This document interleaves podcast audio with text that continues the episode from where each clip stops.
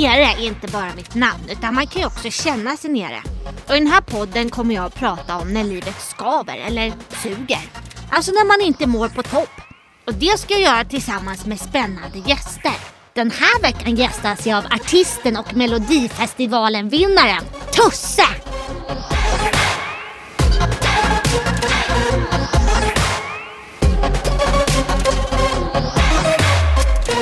Hej Tusse! Tjenare. Gud vad roligt att ha dig här. Tack så Oj, jättemycket. nu åker min mick ner direkt. rädda den, rädda den. Ja, det, den micken är nervös säkert. Den är nervös. Blir såhär starstruck på dig säkert. Den här podden heter ju bara Nere, jag heter ju också Nere. Aha. När var du nere senast? När var jag nere senast? Eh, Jag var nere mm, senast i fredags. Då, då repade vi inför... mm, Jag jag släppte en låt. Då repade vi inför ja, men diverse eh, spelningar. Och inget gick som jag ville. Åh nej, Mm. vad hände då? Eh, jo, men vi hade en rejäl repdag. och, eh, Det funkade inte, ljudet funkade inte och vi hyrde den här lokalen för massa pengar. Eh, så då blev det kaos. Men hur mår du idag då? Jag mår superbra. Men det var ett ganska kort svar. För jag har ändå läst i en intervju att du tycker att du saknar lite hur det var i Uganda där man verkligen kunde prata länge om hur man mådde och att i Ja. Sverige är lite mer så här, ja det är bra tack som du Precis så. svarade. Och vet du det? Så här är det. Jag, um, jag tycker att när man mår bra så ska man svara att man mår bra. Men uh, är fallet att man inte mår bra så tycker jag man ska ta den tiden att uh, man behöver inte öppna upp om allt, man behöver inte alltid prata om det tyngsta. Men man kan eh, vidröra någonting och man kan säga jag vill inte prata om det men eh, jag, jag är inte mitt bästa jag just nu. Eh, och man behöver inte berätta anledningen om man inte vill. Ja just det, Mm. bra svar. Det här känns som att det kommer bli en toppintervju med alla. Nu har du lagt ribban på hur bra du ska svara. så, Ja. Vi ska ju prata om rädslor idag. Just. Eh, men jag tänker att vi ska börja med en liten övning till dig. Okej, okej. Mm. Du ska få göra Neres egna tack, förlåt och kom igen nu då för fan. Okej, det ska jag svara. Mm. Ja, så att du ska liksom säga en sak som du vill tacka dig själv för Ja. och en sak som du vill förlåta dig själv för Mm. och en grej som du vill säga till dig själv att bara, nu får jag rycka upp mig, kom igen nu för fan med det här. okej. Med, nu är jag med. nu är jag med. Ja. Eh, åh, gud vad svårt det är.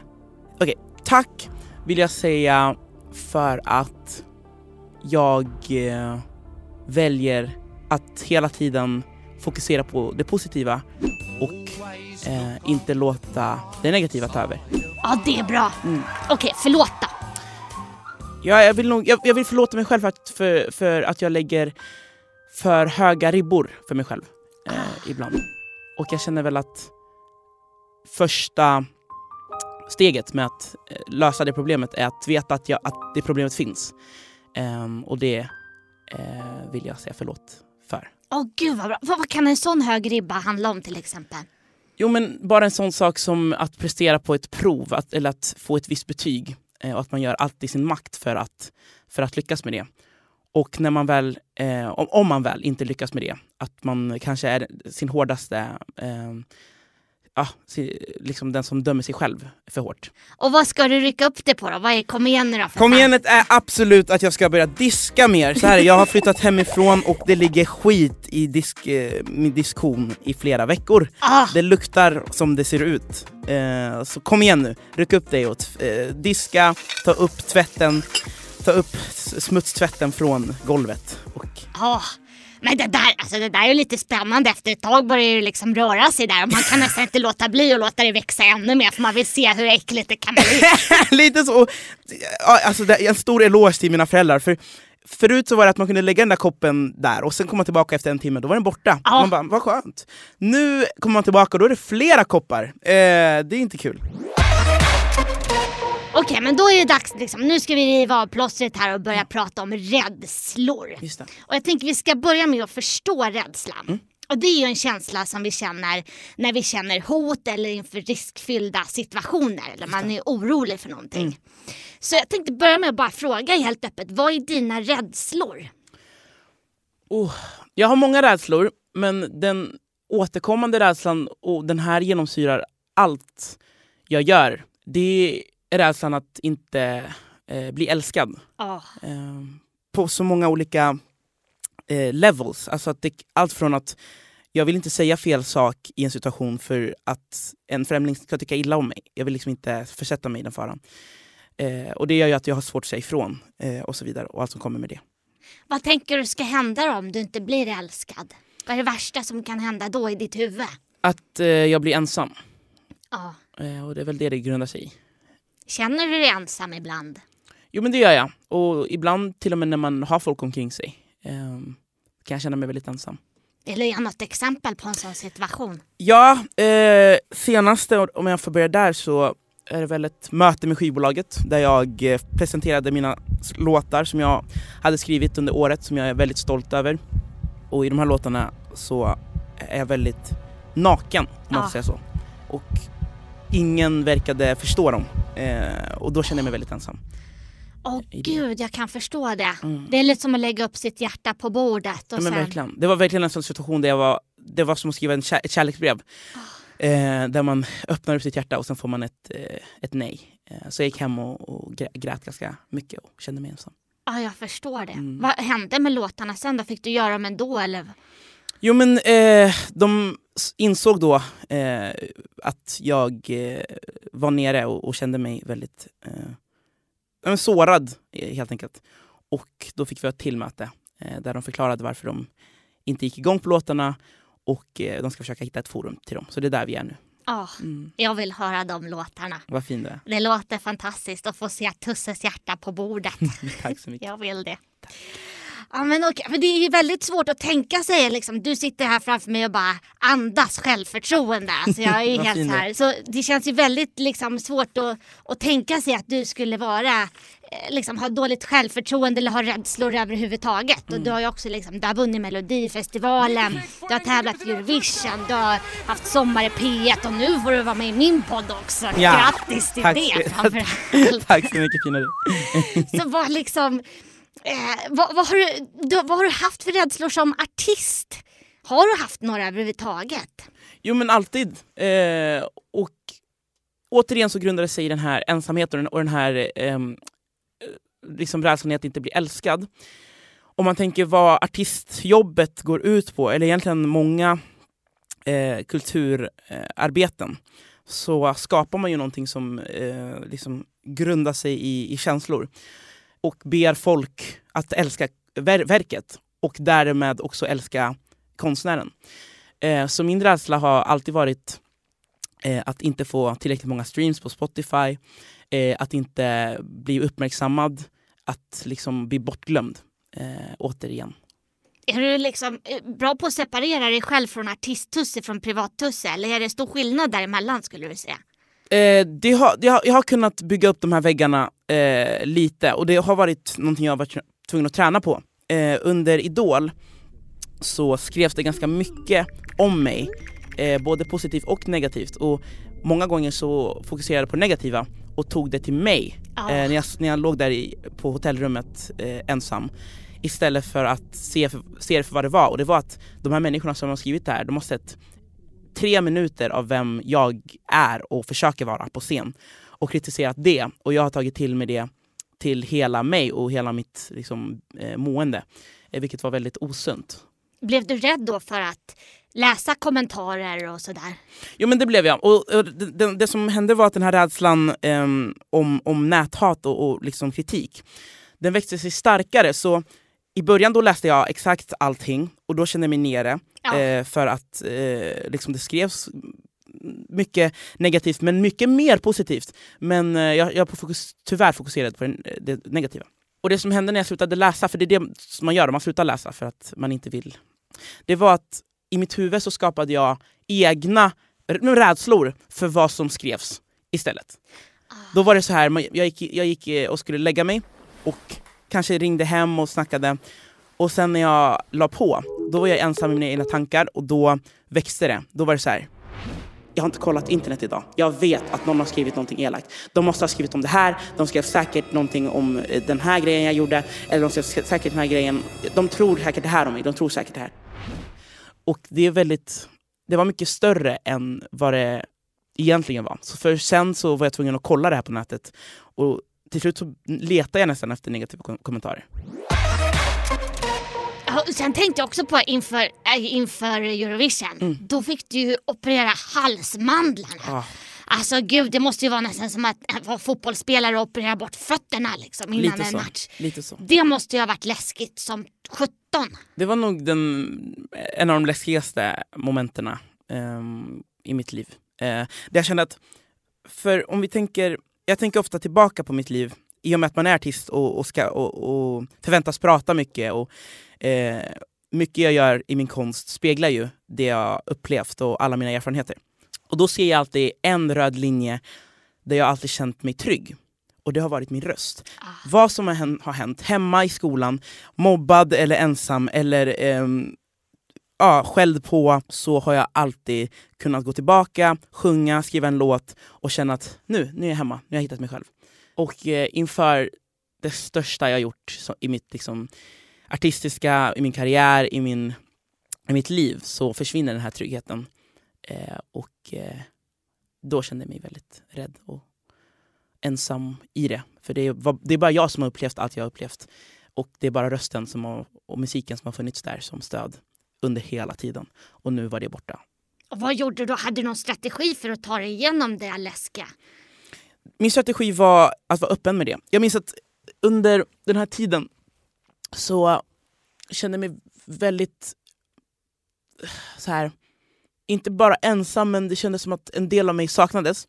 Som att liksom mitt syfte hade försvunnit. Som att jag inte hade någon funktion längre. Ah. Det enda jag ville var att, att nå ut och känna att folk lyssnade på mig och att jag inte behövde min sångröst för att bli lyssnad på och bli älskad.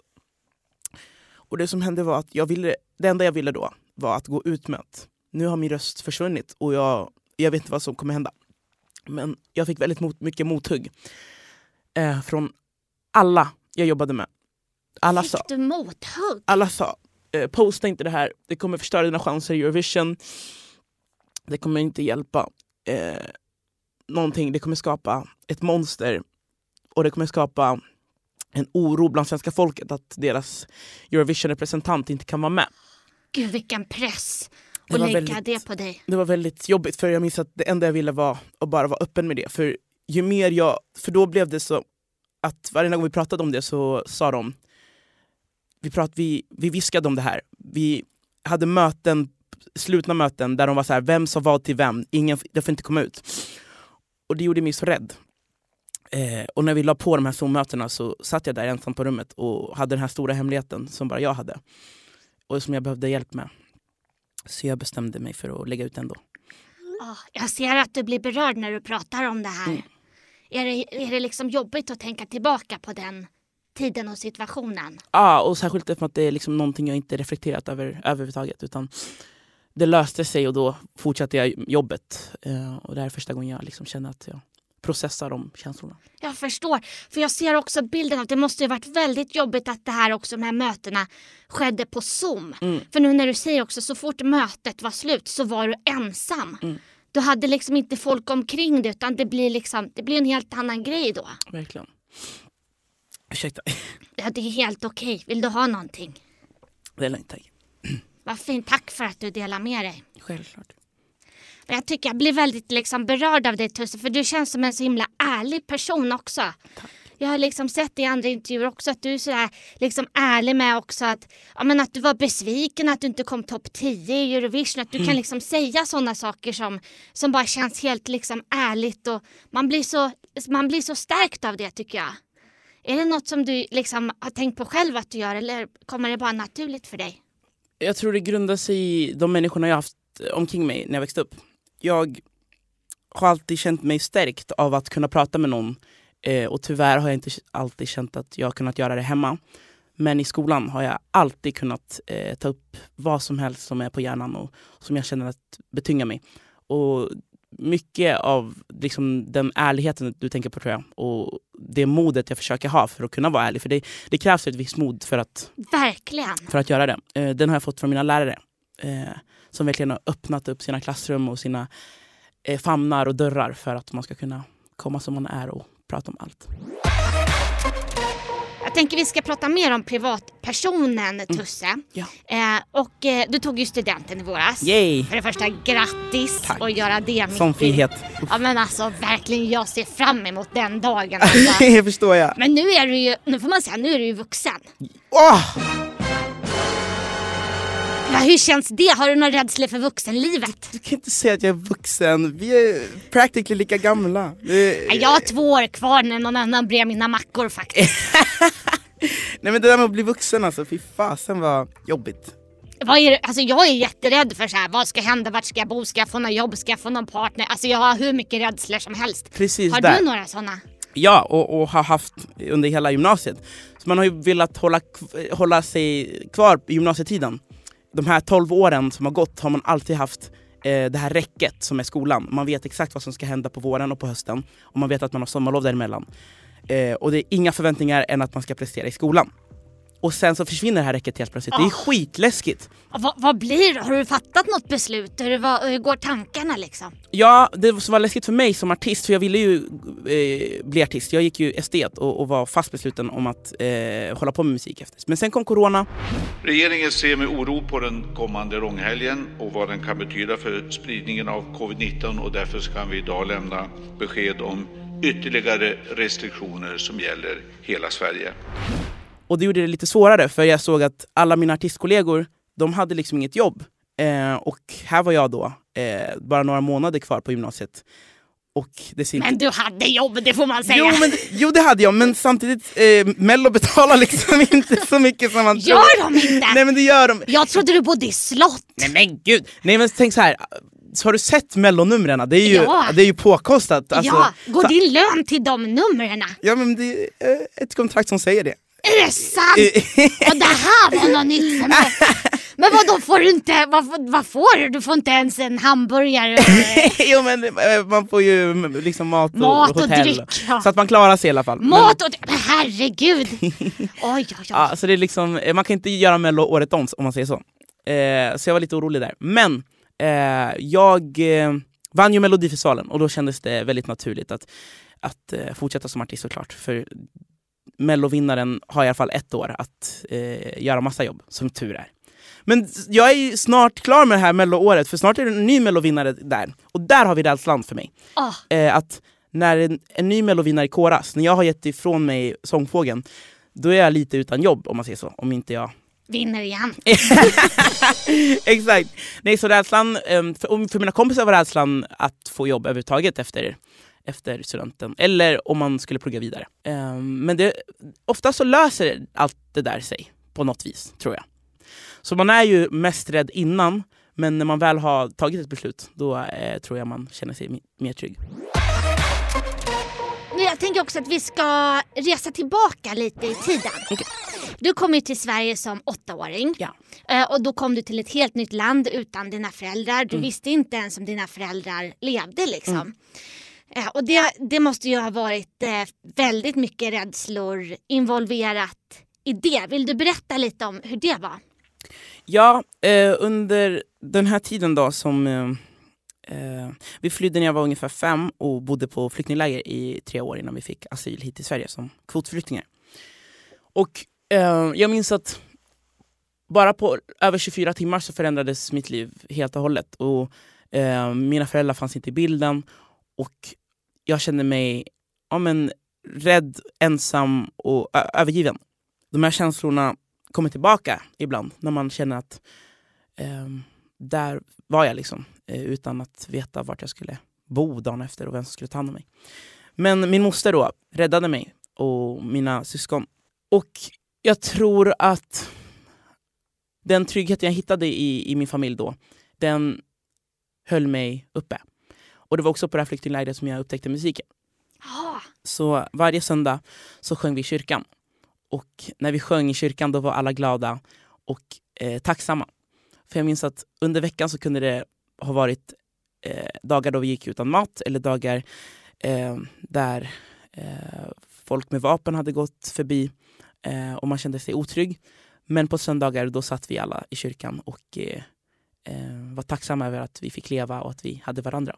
Har du liksom mycket minnen från den här tiden eller är det liksom mest känslomässiga minnen som sitter kvar i kroppen om du fattar vad jag menar? Det är absolut känslomässiga minnen. Ja. Eh, minnena, de, liksom, vad som hände och så, det har blurrats ut om, eh, med alla, för vi var ju tio stycken. Så nu när, när vi återberättar för varandra så är vissa detaljer olika. Så det enda man minns egentligen det är ju hur man kände just då. Och hur är den känslan då? Går den att beskriva? Jag tror känslan var frihet. Ah. Eh, och den känslan är, är så himla... Den är så stark och den är så positiv och glad. Det är när man får känna, känna sig som sig själv och fri. Och det var det som hände när man dansade och sjöng i kyrkan. Ah. Eh, också det jag kände när jag tog studenten och sprang liksom, ut. Eh, det var den här friheten. Ah. Mm. Jag har hört också i andra intervjuer, jag har läst, jag ska erkänna, jag har läst på lite om det. Och det var ett rent nöje ska jag säga dig. Tack, du har pluggat så Ja, att jag säga. har, jag har verkligen pluggat.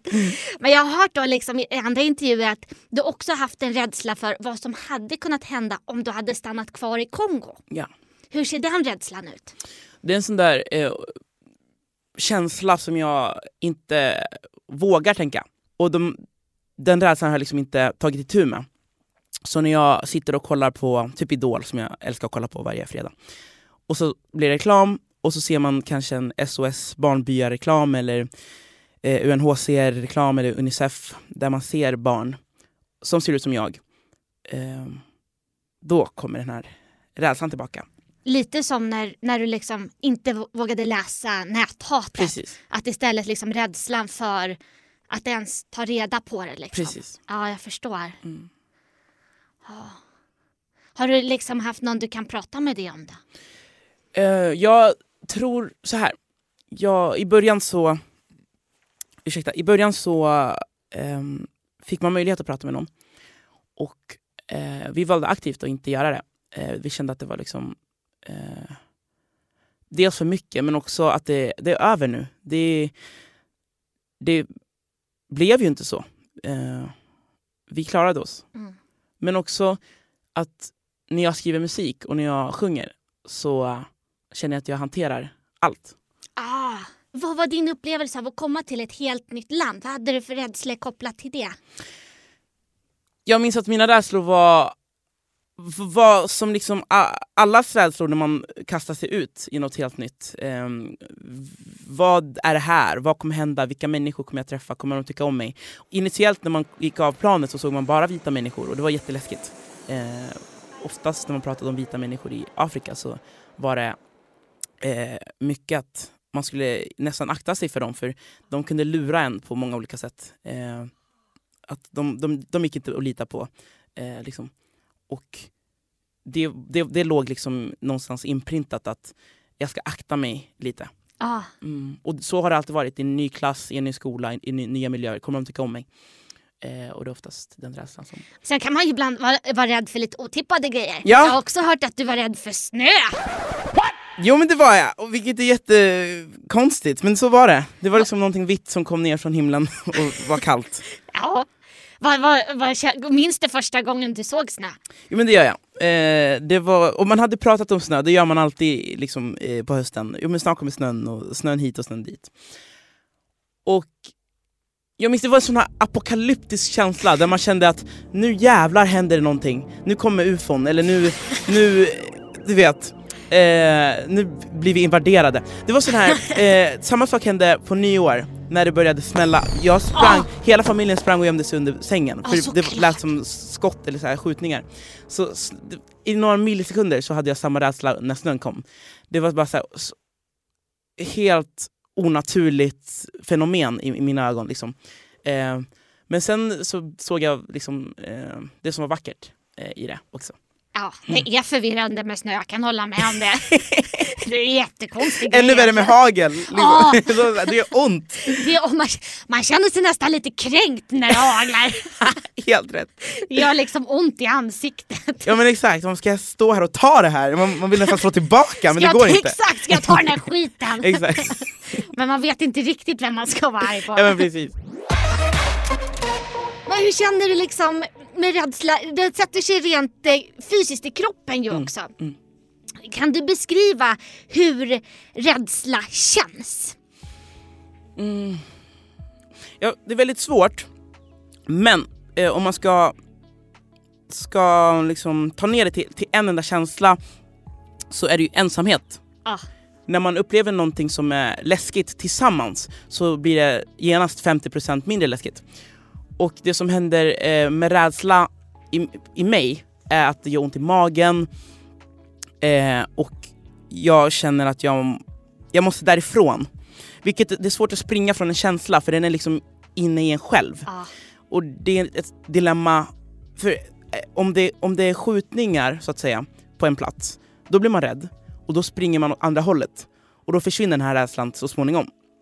Men är man själv i ett hotellrum och känner en viss rädsla så är det väldigt svårt att liksom ta sig ifrån den. Ehm, och det, det, det ser man, rädsla är något som eh, är svårt att identifiera ibland.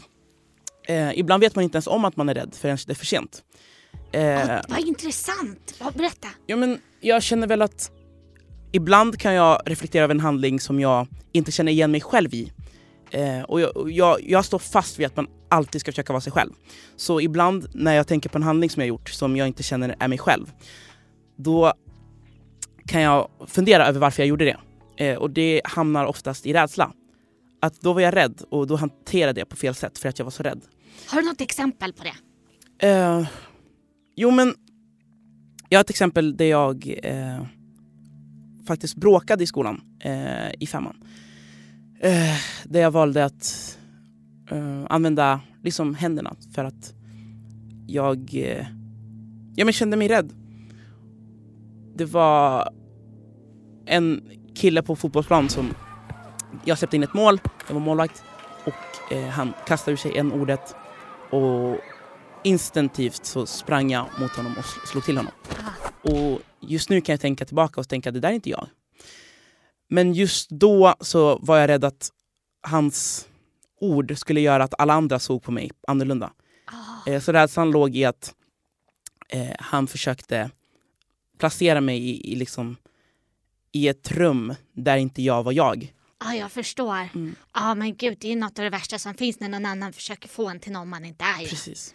Och det är så här, rent evolutionärt så finns ju rädslan där för att skydda oss från hotfulla situationer eller för att ta för stora risker. Har du något exempel på när rädslan faktiskt har hjälpt dig? Jo men jag tror, när jag, jag rymde hemifrån när jag var ungefär 13. Eh, när jag kände att det inte funkade längre. Och jag var ju så himla rädd för eh, min moster så, som jag bodde med. Och jag hade valt, jag hade planerat att, att dra länge. Och varje kväll så kände jag att jag vågar liksom inte. Och rädslan var ju att eh, hon skulle få reda på det här då. Eh, hon skulle hitta väskan och eh, det inte skulle gå så bra. Och så minns jag att jag till slut blev eh, så rädd att jag bestämde mig för att äntligen ta tag i det och dra. Eh, Ja, Och- du var rädd för att hon skulle komma på väskan och det gjorde att du drog. Har jag fattat det rätt då? nej, att jag var rädd för vad som skulle hända om jag bodde kvar. Ah, Okej, vad, vad Eh. tänkte du då, då? Vad var du rädd för det? Nej, men, min moster och jag har en väldigt komplicerad relation. Men eh, det som jag tror grund, grundade sig i var att hon kände att... Hon, man måste förstå att hon var 19 år gammal när hon flydde med oss och, och liksom räddade våra liv. Så hon har, har, det är mycket som hon inte känner att hon har fått ut med livet. Så hon, är ju, så hon såg ju mig och min syskon ibland kanske som ett hinder för det. Eh, och det gjorde att det var väldigt svårt att bo med henne. Eh, och hon var väldigt oförutsägbar. Och hon, så, hon såg mig då när jag sprang och hoppade ut genom fönstret. Eh, och den rädslan jag kände under de sekunderna när vi kollade på varandra, Ah, det är liksom det som gjorde att jag aldrig, aldrig eh, vill tillbaka. vart tog du vägen då det första du gjorde? Eh, jag, jag sprang mot industriområdet där vi bodde, eh, för jag, jag visste att det är där hon inte skulle liksom, leta. Och eh, så ringde jag socialtjänsten. Ja, ah, du gjorde det. Mm. Och, och vad, hände, vad gjorde de då? då? Jo men de kom och, och hämtade mig och sen satt vi i, i ett rum. Allt gick så snabbt. Eh, satt i ett rum och eh, jag fick berätta varför jag inte tyckte det funkade att bo kvar hemma. Eh, och sen den kvällen så fick jag bo i en så kallad jourfamilj. Där man eh, får bo medans SOS utreder eh, stäm, alltså liksom hur, hur det är hemma. Eh, och sen dess har jag bott eh, i ett familjehem. Och innan du hamnade där, där du till slut hamnade och det var jättebra, så fick du flytta runt lite va? Mm. Hur var det då att vara så ung och behöva flytta till olika ställen? Det var superjobbigt. Man visste liksom inte var man hörde hemma eh, och vad som skulle hålla. Eh, så man, jag var liksom hela tiden beredd. Eh, så den här packade väskan eh, för, för, förblev packad. Ah. Eh, tills att, dess att jag flyttade till min bonusfamilj som jag bor hos nu. Minns du stunden när du packade upp din flyktväska? Ja, det gör jag. Det var vet jag, en kväll när jag hade varit i skolan, kom hem, eh, gick in på mitt rum och kollade på serier. Och sen fick jag ett sms av min bonusmamma där det stod Kom ner, vi behöver prata. I den sekunden jag var jag var så här: nej, vad Åh, är det nej. nu? Jag bara, det var jättejobbigt, jag bara vad fasen, vad har jag gjort nu? Åh nej! Vem har ringt? Eller så Det är aldrig bra när någon vill prata med en. Nej, inte på det sättet. Nej. Kom ner, vi behöver prata. Nej fy! Gud, det låter som att någon har hittat någons så här, webbhistorik. Men, Ja, fy, det vill man inte. du vet, tonåring. Så jag gick, går ner, eh, skakig och jag var så här, eh, det var så här väldigt märklig. Där var det verkligen rädsla för vad, vad, kommer, vad kommer härnäst. Liksom. Eh, så säger min bonusmamma att ehm, Vi har pratat med SOS och eh, bestämt oss. Så om du vill bo kvar här så är du mer än välkommen. Åh, jag får gås.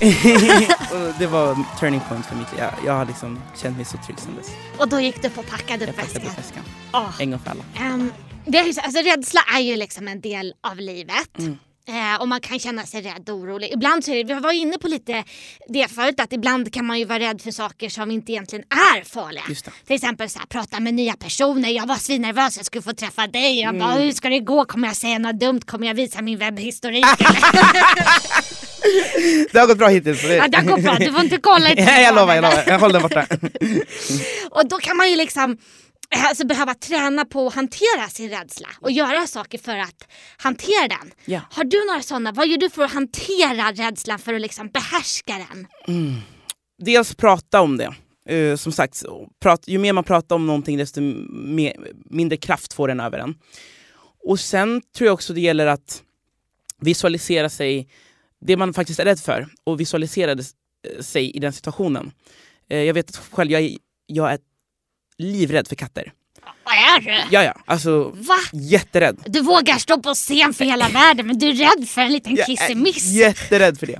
Eh, och jag vet att dels att visualisera mig, vad är jag rädd för att katten ska göra? Ah.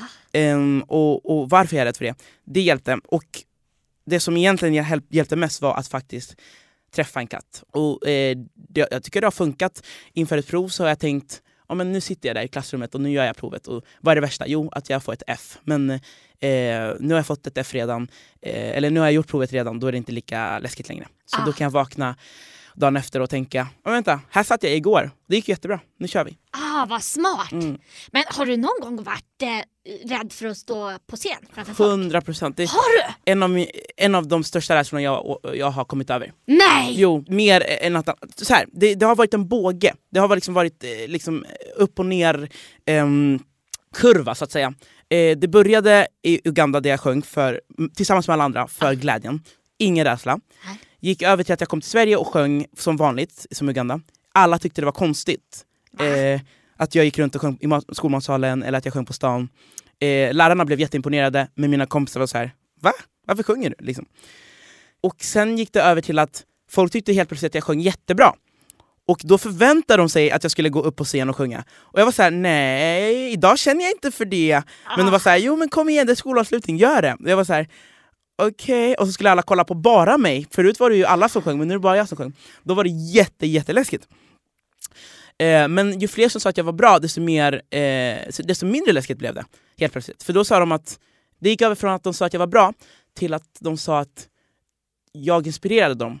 Eller när du sjunger så, så känns det som att eh, jag mår... Ja, men du vet, man, man, det, det liksom tog någon, det gjorde någonting hos folk. Ah. Och när jag såg det, då ville jag sjunga igen. Och så gick det över till att målbrottet. Ah, Och då sjöng jag dåligt helt plötsligt. Åh gud vad, vad, vilken speciell känsla! Ja, ja, ja. Då, då var jag så här, nej men då vill jag inte sjunga. Och då var det jätteläskigt att gå upp, gå upp på scen. Då var jag så här, kommer min röst hacka upp sig nu Ah. eller inte? Och det som eh, var, räddade mig från det, det var ju att fortsätta sjunga fastän eh, den rädslan fanns där. Och det var då jag var med i Talang. Men var du i målbrottet i Talang? Jo men det var precis när målbrottet slutade. Är det sant? Så eh, när, jag, när vi filmade då var jag inte i målbrottet. Och sen när jag gick vidare och, och gjorde livesändningen, semifinalen, året efter, då var jag i mål, målbrottet. Oj. Så det var, ja, det var läskigt.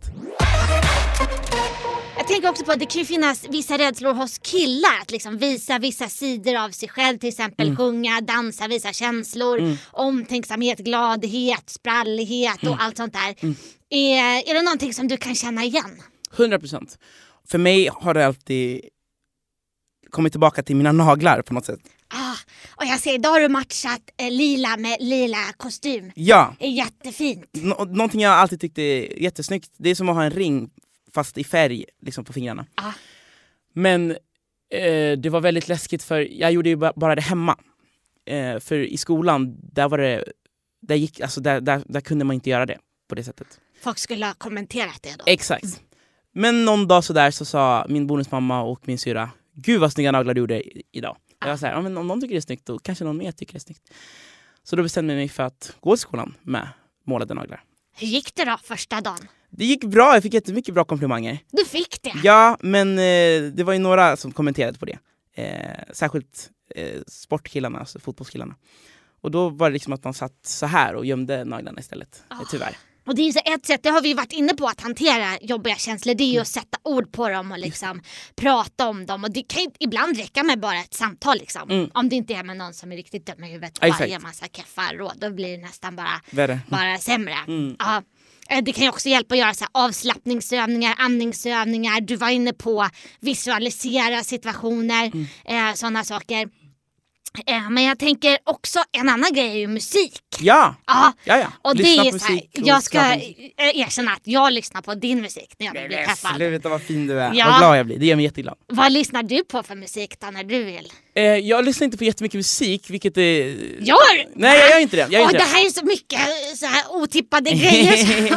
Men jag gör inte det. Eh, ibland så sitter man i, i bilen och så kommer radion på, då, då hör man ju musik. Men eh. Och jag så- måste bara fråga, kör. vad gör du när din egen låt kommer på? Då höjer jag till max, dansar, eh, släpper ratten. Nej. Men, ja, men då, då är jag, ibland så fäller jag ner eh, fönsterrutan och skriker ut den. Ja du gör det, åh vad härligt, gud vad härligt. Ja, det, är väldigt, det är en väldigt speciell känsla. Nej men eh, så här då. Eh, musik har ju räddat mig på flera sätt. Och ehm, det enda jag kan säga då, som jag eh, självmant sätter på det är Adele. Ah, Mm. Oj, varför då? Eh, hennes röst har, och hennes sätt att vara på utanför artisteriet, hur, hur, jag, hur jag föreställer mig henne, för hon är ju ganska privat så man har liksom inte jättemycket koll på hur hon är. Det är självständighet och eh, mod. Mm. Och eh, när, hon- när hon släppte Hello så var det exakt det jag behövde. Ah, och jag, det som är så fint är att jag lovar att det finns så många som har exakt samma relation till din musik. Det är så verkligt Det är så, det är så fantastiskt liksom. häftigt. Men hur, jag tänker också så här. Pratar ju bra så här. Eh, man blir stöttad av andra och sånt. Och du, om jag har förstått det rätt, din bonusmamma har stöttat dig väldigt mycket. Ja. Hur ser er relation ut? Eh, vår relation, det är mycket, mycket skämt, mycket skoj. Och hon, hon har så här dålig humor verkligen. Så det kan vara så här, hon kan sitta och skratta åt sig själv i flera minuter. Och man var så här, det var inte kul, jag lovar, det var inte kul. Eh, så det, det är liksom eh, en härlig liksom, vibe vi har. Ah. Eh, sen har vi ju... Är viben att hon sitter och skrattar åt sina egna skämt? Exakt, och jag, jag är likadant men jag är i alla fall rolig. Och Vi sitter i varsin ände och skrattar åt exakt, själva. exakt, exakt. Eh, andra, vi har ju olika liksom, så här, scen- scenarier. Andra är ju där hon eh, är lite hårdare och säger men, eh, gör disken och ska du inte städa ditt rum. Liksom. Men när det behövs så är hon den största stöttepelaren i mitt liv. Eh, hon, jag minns hon var, hon var aldrig kramig i början. Eh, i, I min familj, min bonusfamilj, så man kramas liksom inte så mycket. Eh, men hon eh, märkte hur mycket jag eh, behövde det, så hon började kramas. Åh. Hur länge, vänta, jag måste fråga. Hur länge ska en kram vara ungefär? Eh, Två och en halv sekund. Två och en halv sekund! Eller vänta, vad blir det? En, två, en halv. Ja, det är lagom. Jag har en kompis som heter Edvin Ryding. Ah, Han är den bästa kramaren i hela vida världen. oj! Ehm, ibland kan jag bara sitta och tänka på hans kramar. Åh, Det som är tråkigt med det är att jag är inte den enda. Och jag trodde att jag var den enda ett tag. Eh, jag såg att eh, någon skrev på Instagram eh, att Edvin Ryding har de bästa kramarna. Jag bara "Åh, kramas han så med alla? Tänkte jag. nästan lite svartsjuk. Ja, ja, ja. Men alltså, det, det är någonting där, där liksom, han tar den till sig och sen varar det liksom inte två och en halv sekund. Hur länge varar det då? Tio sekunder skulle jag Oj! gissa. Ja, eh, är han lång också så man får liksom krypa in Ja, i huvudet i hans... exakt. Under ha man vill ju helst få plats under hakan. Vill man verkligen Alltså man har hakan som ett litet tak. det känner jag inte igen. Jo, det är mysigt. Har du några fler som du pratar med förutom din eh, bonusmamma? När du behöver stöd och sånt. Ja, jag har ju min bästa kompis Kevin. Eh, och eh, Han, han, är nu för att han inte var bästa kramaren. Han, han kramas väldigt kort. Han, han är en två och en halv sekunds människa. Han är det. Ah, eh, nej men han har jag liksom en annan relation till, för där kan jag prata om allt mellan himmel och jord utan att eh, dels att eh, han ber- berättar vidare om jag inte vill, eller att eh, han blir arg på mig eller sur. Eh, utan allt är okej. Eh, och det är en väldigt skön eh, relation att ha, att man har någon person man alltid kan kasta på vad som helst. Är du, hur är du då när du ska stötta till exempel honom? Vad gör du för, för, liksom, för att lyssna bra och sånt? Jo, men det gäller att förstå käns hans känslor. Mm. Eh, så en, en, en eh, liksom nyckelgrej att göra det är att ställa frågor. För man, liksom, eh, man intresserar sig för personen genom att ställa frågor. Mm. Och sen bara lyssna. Det är liksom, ibland är det, det krävs så lite för att göra så mycket. Och att lyssna är en sån grej eh, som man bara kan, kan ta till sig och, och lyssna på, på hans problem. Man behöver inte alltid försöka lösa problemet heller, utan ibland så hjäl- hjälper det bara att vara ett öra eh, och, ta, göra, och ha, liksom ge en kram. Ah. Eh, så. Och, och hur, kan, hur kan man tänka själv då om man själv är den som behöver prata? Mm. Finns det något man kan göra för att våga öppna sig för någon? Om man inte är så van vid det. Det, det är ett av de jobbigaste eh, grejerna man kommer behöva göra i sitt, sitt, sitt liv tror jag. Det är att ta det här första steget med att dels, dels förstå det man står inför som är utmanande, men också förstå att man behöver hjälp och när man behöver hjälp. Ibland så är man så himla ivrig med att antingen lösa problemet själv eller att sätta sig själv i fosterställning och liksom ge upp. Ah. Så man glömmer ju det här magiska, att det finns flera människor där. Man är aldrig ensam på jorden. Ah. Psykologer finns, det finns folk att prata med, det finns allt mellan himmel och jord eh, som man kan vända sig till. Ah. Man behöver, inte heller, man behöver aldrig börja med det tyngsta. Jag tror det är det man glömmer. För Det kan hjälpa att prata om något helt annat med någon helt annan. Det kan hjälpa att man säger hej till någon och, och frågar om den har sett en fotbollsmatch eller sett samma serie och bara gå in på det helt, helt plötsligt eh, i en halvtimme och bara snacka av sig. Och så kommer man hem och då känns det lite lättare att hantera det problemet man hade när man vaknade. Just det! Gud, vad, gud, du är så klok! Och gå på någonting som känns lite lättare men ändå Mm. sånt som verkligen gör stor skillnad. Verkligen. Gud vad smart! Ja, men, tur att det här spelas in så kan jag gå tillbaka och lyssna på det. Jag tror jag dör. Jag tänker så här också. Att vi ska avsluta med en liten, eh, en liten eh, lek. Okej, Ja. okej. Spännande. Vi ska leka Pandoras snask. Ah, kul lek med. Ja, så min eh, producent här Sofia hon har förberett, jag vet faktiskt inte ens själv vad det står på de här lapparna. Okej. Och det kan, hon brukar sätta dit den när hon gör såna här grejer. Jag ser godis! Ja, du får äta hur mycket godis du vill från påsen. Och Tack. i påsen ligger också eh, en, eh, liksom lappar Mhm. med frågor som vi ska ställa till varandra. Och de får man inte äta. Då ja, du får äta dem, men du måste läsa dem först. Okej, okej. Okej, mm. Och sen den andra ska då sjunga svaret. Åh, det är så spännande. Jag vill höra dig sjunga. Ja, okej, men jag, jag börjar läsa till dig då. Kör. Mm, då ska vi se. Ja, som sagt, jag har ingen aning om vad det står. Okej. Nu ska vi se här. Har du någon gång pratat skit bakom någons rygg och vad då? Sjung svaret! Oh! Eh, svenska då? Ja, Mm. eller vad du vill. Okej, okej, och vadå? Okej, vadå? Okej, mm. Mm, okej, okej. Mm. Jag har pratat skit om någon bakom ryggen. Jag pratade om att den var för jobbig. Och att den alltid skulle hänga med fastän man inte ville hänga med hem till den. Det där var en hit! Ah, svår, svår fråga. Okej, då får du dra en till mig då. Okej, mm. Okej, då kommer den här. Ah, Och jag behöver inte sjunga frågan. om du vill så får du. Vilken är den pinsammaste situationen du har varit med om? Och du, vilken är den enda situationen jag varit med om som inte har varit pinsam? Du har många att välja på helt enkelt. Okej, men jag, jag kör en liten rap då. Åh, åh, okej, okej! Om du kör rap, får jag beatboxa då? Ja! Ja, då kör vi, okej. Otroligt gärna! Åh, Underbart, gud, du får börja då. ah, okej. Mina damer och herrar, nere! Ah, jag gick i matsalen en dag. Jag hade tagit lite choklad, lagt på min bricka med massa mat. Tänkte äta den såklart. Men när jag kom in i matsalen med min lilla bricka såg jag en flicka som gjorde mig knäsvag. Jag tappade brickan. Alla tittar på. Yeah! Åh herregud, hände Du det gjorde precis? jättebra! Åh herregud! Där har vi hitten! Oj, oj, oj, oj, Gud, vad häftigt. Ah, Okej, nu ska, du ska få en till. Du ska, det finns två till som är till dig. Okej, okej. Oj, oj, nu blir det skvaller här. Oh. Vem var din senaste kändiscrush? Oh, okej. Min senaste kändiscrash. Crash, crash, crash, crash, crash. Det är många som går runt i huvudet nu. Okej, ja, vi kör, vi kör, vi kör. Äh, och jag skulle vilja höra lite rock. Lite rock. Ha! Vad ocharmigt att, att sjunga om en crush, känd- kändiscrush i rock. Mm. verkligen.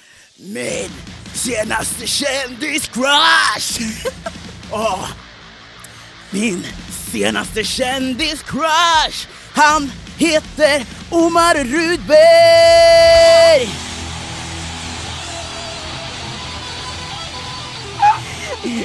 Ah, vad fint, jag har en till till dig. Okej, kör, kör. Ah, Okej. Då ska vi se. Berätta om senaste gången du gjorde bort dig. Oh! Okej, eh, f- ja, finns mycket att välja på också. Eh, eh, vilken genre? Eh, och, och då vill jag ha... Åh, gospel! Oh, oh okej, you asked for it. Ja. Senaste gången, senaste gången jag gjorde bort mig ja, Det var på världens barngala oh, oh, oh, mm. Jag var programledare, mm. jag skulle säga ett nummer till svenska folket mm. Det här numret skulle de ringa in om de ville skänka pengar och jag sa fel nummer Det var hemskt! Vilken bra grej! Alltså vad, vad hände då? Ringde, skänkte folk pengar till något annat då? Nej, det skulle, jag skulle säga 099 Ah. 50 000 Ah. Jag sa 099 500 000 Ah, Så de skänkte väl mer, mer pengar än vad de hade tänkt de skänkte 500 000! Men jag, då, jag, jag, hann ångra mig, jag hann ändra mig och vi hade inte ett nummer som var 500 000 Ah. Så det var lugnt Men det hade varit galet, tänk att se sin, sitt bankkonto efter det och vara såhär ja! Men fatta vilken god gärning du hade gjort. Jo, Folk men- skänker in men flera också- miljarder. Eller? Jo men också eh, loppisiga, eh, och sälja allt man äger sen ja, Lyxfällan får mycket att göra Exakt, sen exakt. efter. Halva svenska folket har skänkt Åker runt och bara, har du också kollat på när Tusse Ah! var programledare? och, vad- och då hade man snackat om nättroll Som tur är slapp jag den Aj gud, det var en bra bara göra bort sig grej. ja, Det gick obemärkt som tur är, men nu tog jag upp det Gud vad, alltså helt fantastiskt Tusse, du är verkligen en otrolig person alltså. Tack, så jättemycket för att du kom hit. Tack för att jag fick komma, du, du var jätterolig att hänga med. Tack så mycket, tack.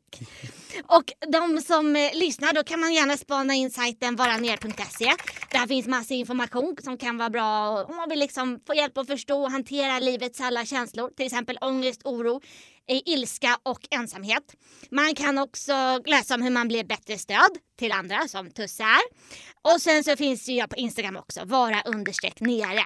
Där delar jag med mig av massa memes och annat smått och gott. Och kom ihåg, Alla kan vara nere, även Tusse. Men däremot kan tyvärr inte jag vara Tusse. Och det är synd, för du är en riktig stjärna. Tusen tack för att du kom. Vad fin du är nere. Du kan vara med när du vill. Tack.